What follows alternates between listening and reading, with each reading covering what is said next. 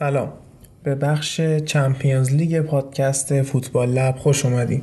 تو این برنامه هفته اول رقابت ها رو بررسی می‌کنیم که توی محله گروهیه. اول با گروه یک شروع می‌کنیم. گروهی که خب توی اون تحلیلی که داشتیم گفتیم واضحه که تیمای اتلتیکو مادرید و دورتموند از این گروه صعود می‌کنن. خب دورتموند که با کلوب بروژ بازی کرد. که حالا بازیکنی که واسه دوستای ایرانیمون جذاب تر کنه همه دوستامون ایرانی هن. خارجی گوش نمی‌کنن فعلا.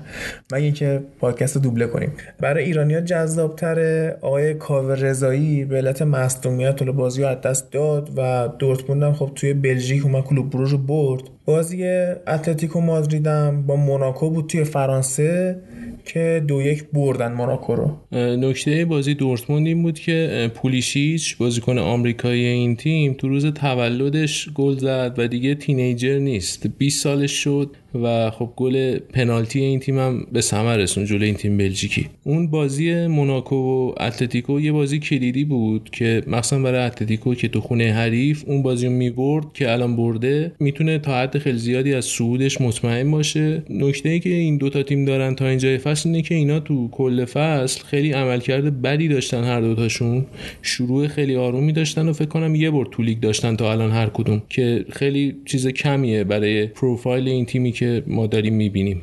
و اما بریم گروه دوم که یکی از سختترین گروه هاست با حضور بارسا و اینتر و تاتنهام. خب توی بازی بارسا و پی اس وی آینتوون آینتوون اول بازی اومد یه خورده حالا بارسا رو زخمی کنه ولی خب زورش نرسید. مسی هم که اومد هتریک کرد. در مورد این بازی چیزی هست اگه والا مسی که یه دو سه تا رکورد رو جابجا کرد. یکی اینکه هتریکاش از رونالدو زد جلو شد 8 تا هتریک توی Champions League. بعد یه رکوردی هم که با رونالدو از رونالدو عقب افتاده بود این بود که تو روز اول بازی ها این 12 تا گل زد 11 تا گل زده بود که الان شد 14 تا گل از رونالدو زد جلو. رونالدو فکر کنم 12 تا اگه اشتباه نکنم 12 یا 13 بعد از اون طرف هم بازی بعدی تاتنهام و اینتر بود که عجب بازی. اولا که نکته جالب داشت این دیبیو چمپیونز لیگ سمیر هندانویش دروازه‌بان اینتر بود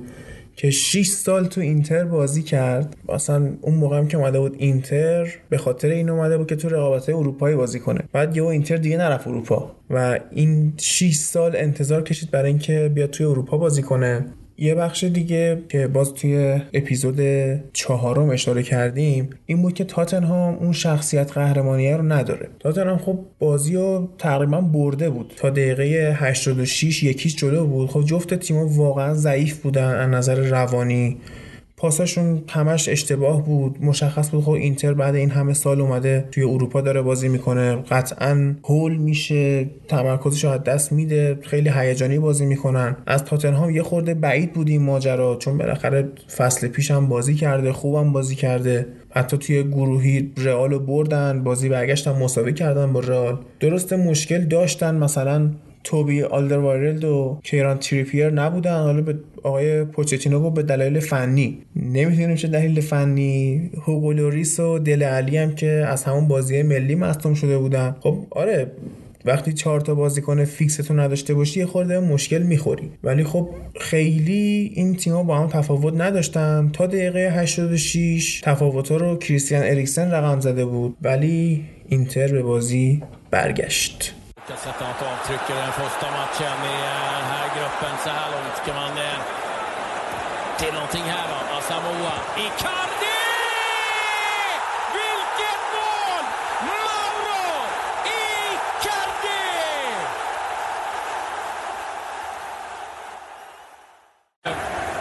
Miranda, Skriniar. Vi har eh, på plats. Borja Valero lurar lite utanför. Vad är Icardi? Ja, han håller sig till där. Här kommer lyftet. Hög boll in.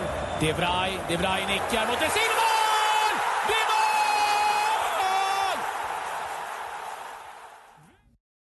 حالا اینکه گفتی این ایکاردی هم اولین بازیش بود تو چمپیونز لیگ که یه گل خیلی خوشگل زد و اصلا این هفته گلای خیلی خوبی بود 4 5 تا گل که می‌تونن همینا حتی اگه تو روز آخر مسابقات جزو کاندیدای بهترین گل سال این فصل Champions League باشن هم خیلی کسی تعجب نمی‌کنه. یه نکته بازی داور بازی بود. داور جوون و بی تجربه گذاشته بودن.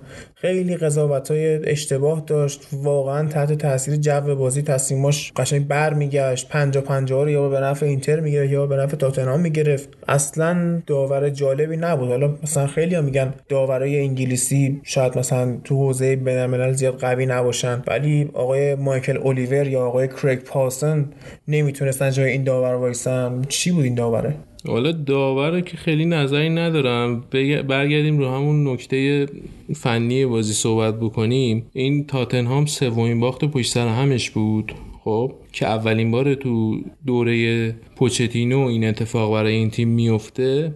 و تو اینتر هم که گل دوم و وسینو زد که تو روز آخر فصل پیش که عملا عین یه پلی آف بود بازیشون با لاتسیو اونجا هم یکی از ستا گل زده بود که امروز هم یعنی این شب هم اومد و گل زده و تاتنهامو بازنده کرد. حالا باید ببینیم تاتنهام می‌تونه در ادامه باونس بک داشته باشه و به روند برداش برگرده یا نه. چون الان خیلی ها هستن میگن پوچتینو داره میشه مثل ونگر. والا همین الانش هم شده چون داره هی بهونه میاره و هی میگه که این بهترین بازی فصلمون بود. خیلی مسخره است همچین جمله ای زیادم داره بهونه گیری می‌کنه. خب جام جهانی تا کی می‌خواد روی این تیم تاثیر بذاره؟ خب از الان بخوای شروع بکنی به غور زدن میشی مثل مورینیو. مثل ونگر میشی که. آخه اونم به غرغرو بودن حتی هر مربی سنش میره بالاتر به این ویژگی می‌رسه. یه نکته آخری که در مورد بازی اینتر و تاتنهام می‌خواستم بگم اینه که این اینتر بازم اون ویژگی دیوونه بودنشون نشون داد و با اینکه به پارما باخته بود اول هفته اومد برد تاتنهامو که اصلا ازش انتظار نمی‌رفت. حالا با بازی باقی مونده این گروه که بازی بعدی تاتنهام توی نیوکمپ اگه اشتباه نکنم نه نه توی لندن با بارسلونا بازی دارن که این بازی رو اصلا نمی‌تونن ببازن. وگرنه باید خدافزی بکنن با مرحله بعد. آره بالا من بازی داشتم نگاه می‌کردم. تعویضای اسپالتی هم جالب بود. مثلا ایوان پریشیچ کشید بیرون و کاندروا رو آورد تو. و تلویزیون ایتالیا هم همش داشت پریسیشو نشون می‌داد که این اصلا راضی نیست از این تعویض و اینا ولی خب بالاخره جواب داد. آره دیگه حالا این مربی ایتالیایی تعویضاشون رو هیچکی نمی‌فهمه. آخر بازی فقط از اون نتیجه میشه تحلیل کرد. خیلی خب بریم گروه بعدی و گل بازی های روز اول رقابت ها یعنی لیورپول و پاریس سن خب لیورپول که اون ده دقیقه اول بازی که طوفان کرد یعنی من فکر کنم 8 9 تا کورنر فقط همون اول کار داشتن. که حالا یه بحثی که هست اینه که روبرتو فیرمینو خب فیکس نبود. و دنیل استوریج داشت بازی می‌کرد. استوریج حالا با اینکه گلم زد ولی خب اون کارایی فیرمینو توی خط حمله رو نداره. یعنی اگر واقعا آقای فرتانگن کنترل انگشتش رو داشت و فیرمینو فیکس بازی می‌کرد جلوی پی اس جی شاید تو همون دقایق اول یکی دو تا گل خورده بود پاریس. حالا این استوریج که میگی این استوریج خودش اصلا سلطان مصدومیته. بعد پنج سال و نیمی که تو لیورپول بوده این اولین بازی Champions League یش بود که فیکس بود و اومد گلم زد. یه خورده کسی انتظار نداشت که بیاد گل اول لیورپول تو این فصل Champions League و استوریج بزنه. شاید قبل فصل اگه کسی طرفدار لیورپول اینو می‌گفت باور نمی‌کردن آره بعد لیورپول بازم گل زد. بعد پاریس منتها بازی برگردون دو دو مساوی شد. من فکر می‌کردم دیگه بازی از دست رفته. تا اینکه خود فیرمینو اومد تو زمین و اون گلی که باید می‌زد و زد. Van Dijk, Firmino, and still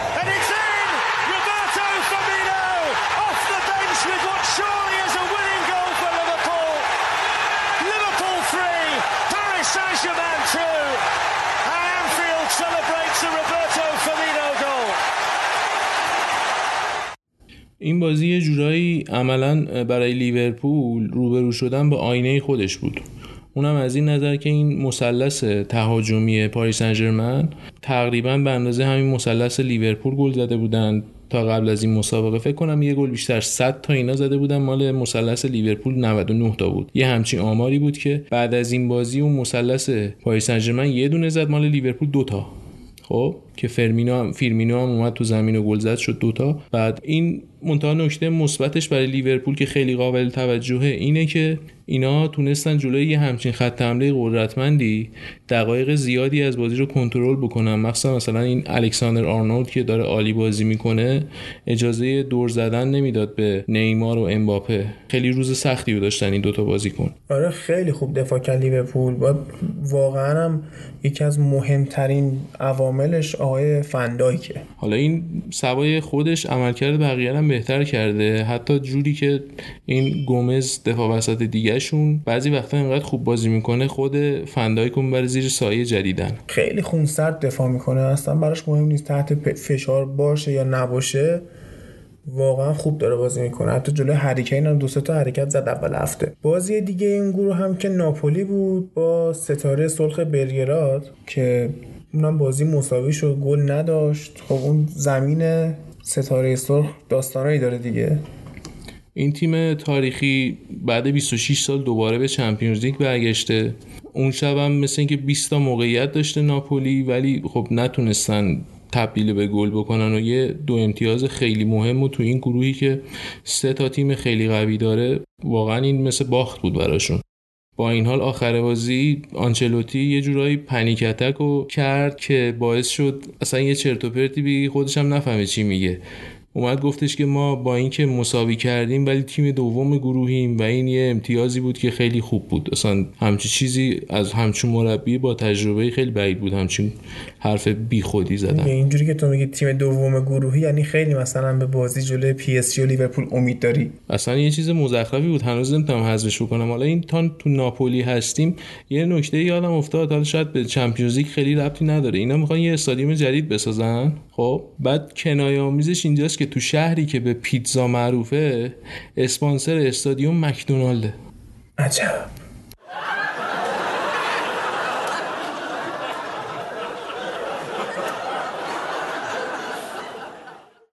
مکدونالد چیکار می‌کنه اونجا؟ بره فکر کنم قشنگ خواسته یه کنایه تاریخی بزنه به کل کشور. خیلی که این قضیه.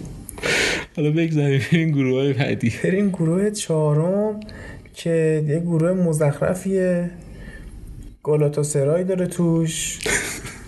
اصلا ولش کن. بریم گروه بعدی. حالا در حد گفتن نجی فکر نمی‌کنم ضرری داشته و هرچه مزخرف این گروه امساله. گالاتاسرای یه برد خوب داشت سه هیچ لوکوموتیو مسکو رو تو ترکیه برد پورتو و شالکه هم با هم یکی کردن که این تیما یه جورایی ربطی به رئال داره که اسطوره های سابق رئال تو این دوتا تیم یکیشون قبلا بازی کرده یکیشون هم الان هست اونجا. که کاسیاس یه رکوردی هم زد که شد اولین بازیکنی که 20 سال تو Champions League بازی کرده. رکورددار تعداد بازی هم هست. فکر کنم بالای 160 تا بازی. دقیقش الان یادم نیست. از گیگز زد بالا یعنی؟ آره پارسال یا پیار سال زده بود بالا. خیلی وقته آره. که 20 این فصله که تو Champions League بازی می‌کنه. جدیدن فرم خوبی داشته و فیکس بوده اونجا. حالا شال مثل اینکه راول هم قرار بود تو اون بازی باشه از استادیوم یعنی از جایگاه ویژه بازی رو ببینه. دمش هم گرم کاسیاس. بریم به گروه E رقابت ها جایی که خب مثل اینکه بایرن مونیخ و آژاکس جاپای خودشون رو محکم کردن. آژاکس که سه هیچ آیک آتن رو برد بایرن هم دو هیچ توی پرتغال بنفیکا رو برد. منتها بایرن یه داستانی که واسش پیش اومده از اول هفته تا الان هم تولیسا رو از دست داده هم کینگزلی کومان و احتمالا تا آخر فصل هم نیستن. حالا باید دوباره دنبال داستانای روبن و ریبری و اینا باشیم. حالا دو سه تا مصوم دیگه هم داشتن. رافینیا هم بود توشون. کلا اونجا بیمارستانی شده واس خودش. و حالا این بازی آجاکسی گفتی اینا مثل اینکه چهار سال تو چمپیونز لیگ نبرده بودن. خیلی آمار بدیه برای همچین تیمی که چهار تا قهرمانی داره و این همه پر افتخار بوده. بایرن هم یه نکته بازیش این بود که این رناتو سانچز بالاخره برای بایر گل زد. اونم جلوی چه تیمی؟ همون تیمی که اینو ازش خریدن. که البته اونجا تشویق هم شد. طرفدارای بنفیکا اونو تشویق کردن. منتها برعکسش خامس که تو پورتو بازی کرده بود که رقیبشونه هو کرده بودن که اینم پنج نشون داده بود. گویا یکی از نتایج اخیر بنفیکا بوده که پورتو رو یعنی پورتو بوده که بنفیکا رو پنج تا زده بودن.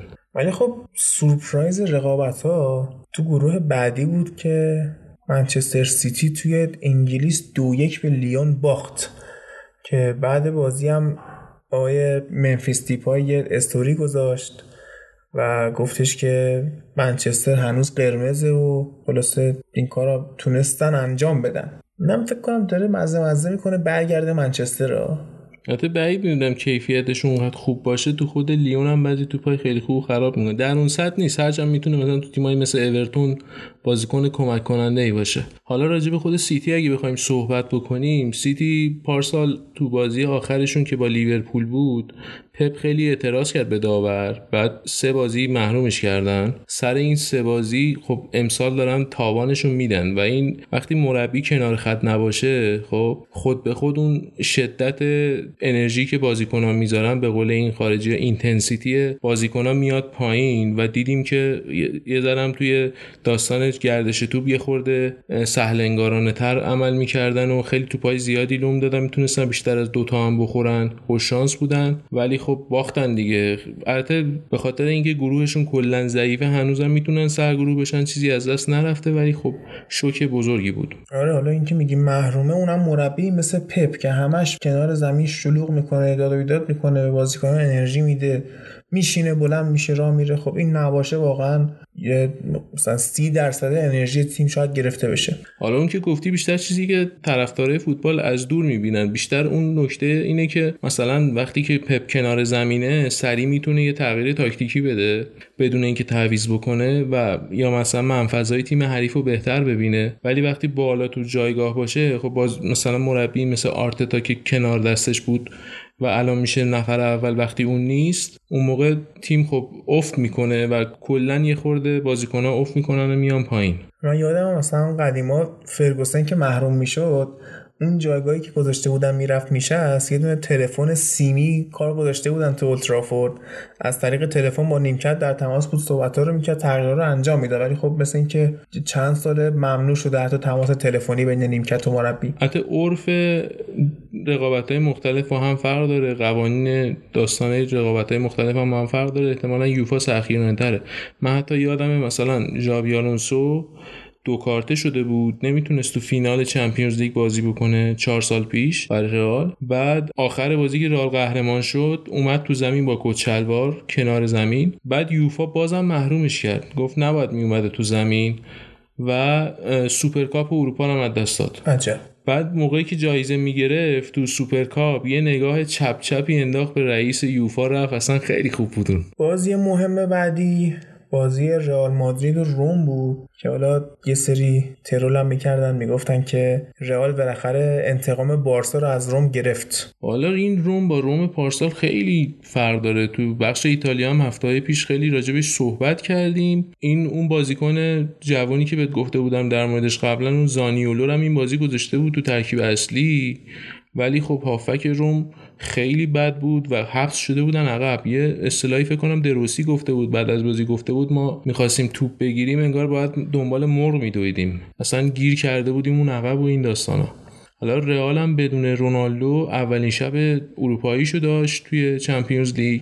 که خوبم کار کردن. حتی نیمه اول بیشتر پشت محوطه شوت می‌زدن و بیشتر شوتاشون بیرون بود. ولی تو نیمه دوم خیلی تونستن وقتی جلو افتادن تونستن ضد حمله بزنن و موقعیت بهتری ایجاد بکنن. چون روم مجبور بود بیا جلوتر و گلای خیلی خوبی هم زدن و اصلا تموم کننده و به قول این خارجی ها گیلاس روی کیک داستانم اون گل ماریانو بود که اصلا یه شروع فوق العاده بود. خیلی خوب بود یه موردی که رئال داشت بازیش این بود که گرت بیل خیلی درخشان بازی کرد. بعد و اون پاس گل مودریچ خیلی خوب بود. از وسط اون همه بازیکن یه پاس به اون فوق العاده ای و گریت بیلی که الان آزاده و می‌بینیم که سمت چپ هم میاد از سمت چپ یه گل فوق العاده زد. و اما بریم سراغ بازی الشباب سوئیس و من یونایتد. آره این تیم اشباب سوئیس هم که از اون تیماست که چیزی ازش در نمیاد. منچستر هم که این ضعیفا رو می‌بره بحرانش یادش میره باز دوباره به یه قوی می‌خوره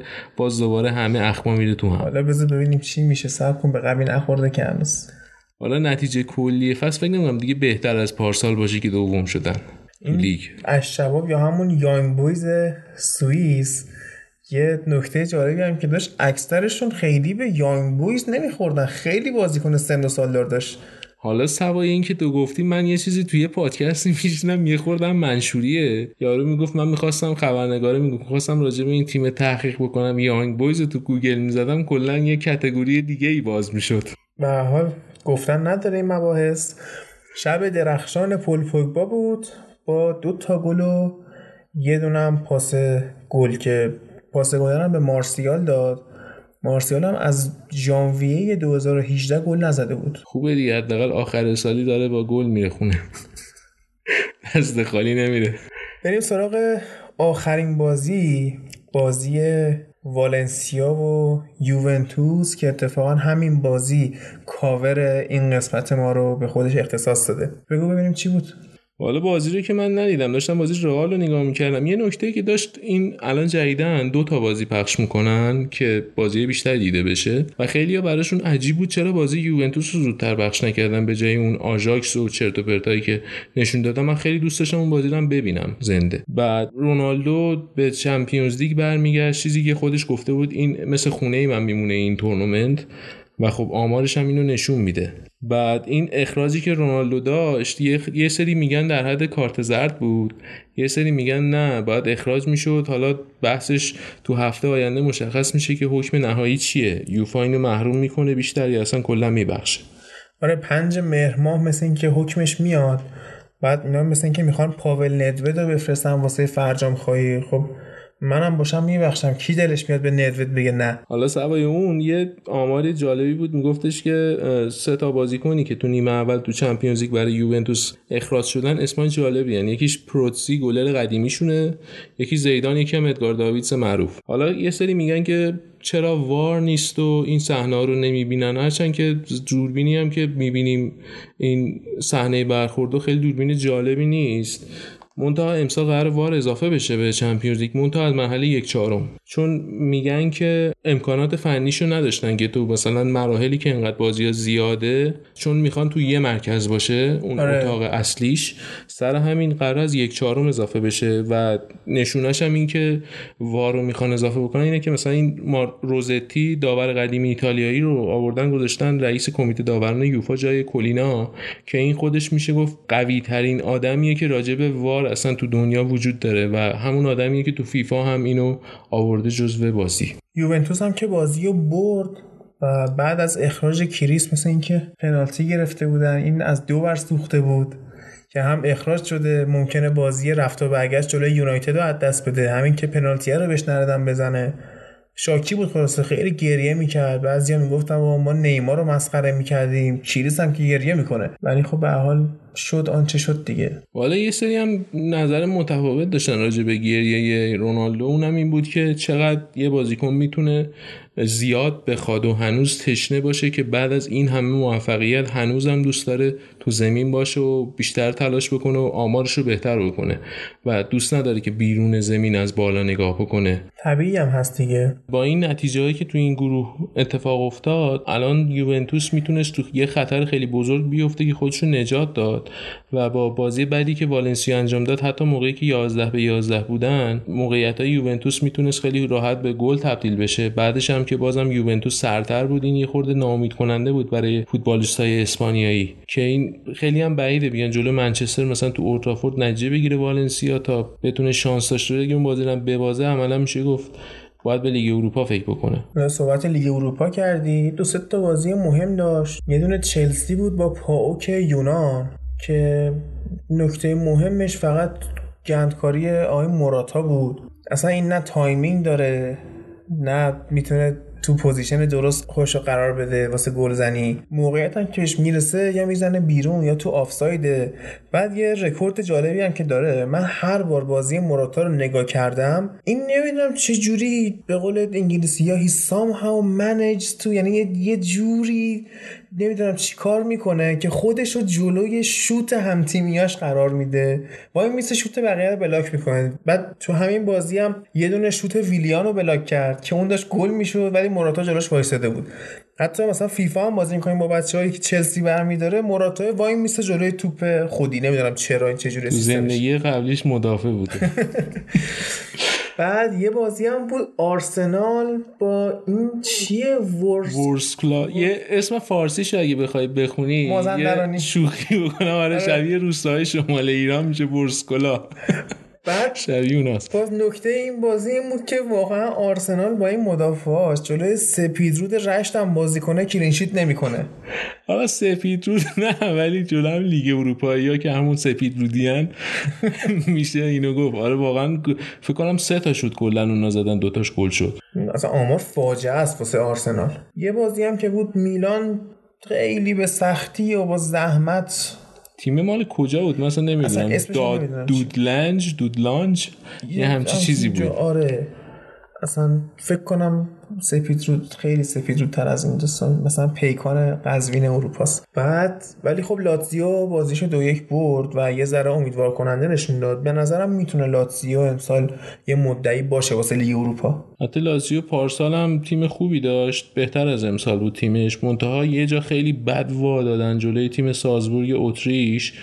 بازی خونه خودشون رو فکر کنم سه یک برده بودن. اومدن چهار یک باختن اونجا توی مثلا نمی‌دونم ده دقیقه رو کلا برتریشون رو از دست دادن. خیلی گلای بدی خوردن. هرچند داورم اشتباه کرد تو اون بازی. حالا ما منتظریم که بازی های هفته بعد رو ببینیم چی میشه. قطعا جذابتر میشه و تنور رقابت ها گرمتر میشه. امیدوارم فقط این بازیه که دوتا می‌خوام بذارن بازی خوبا رو بذارن ساعت نه و نیم. آره. نه بازی چرت و پرت مثل آژاکس و آیکه کی می‌خواد نگاه کنه اونو؟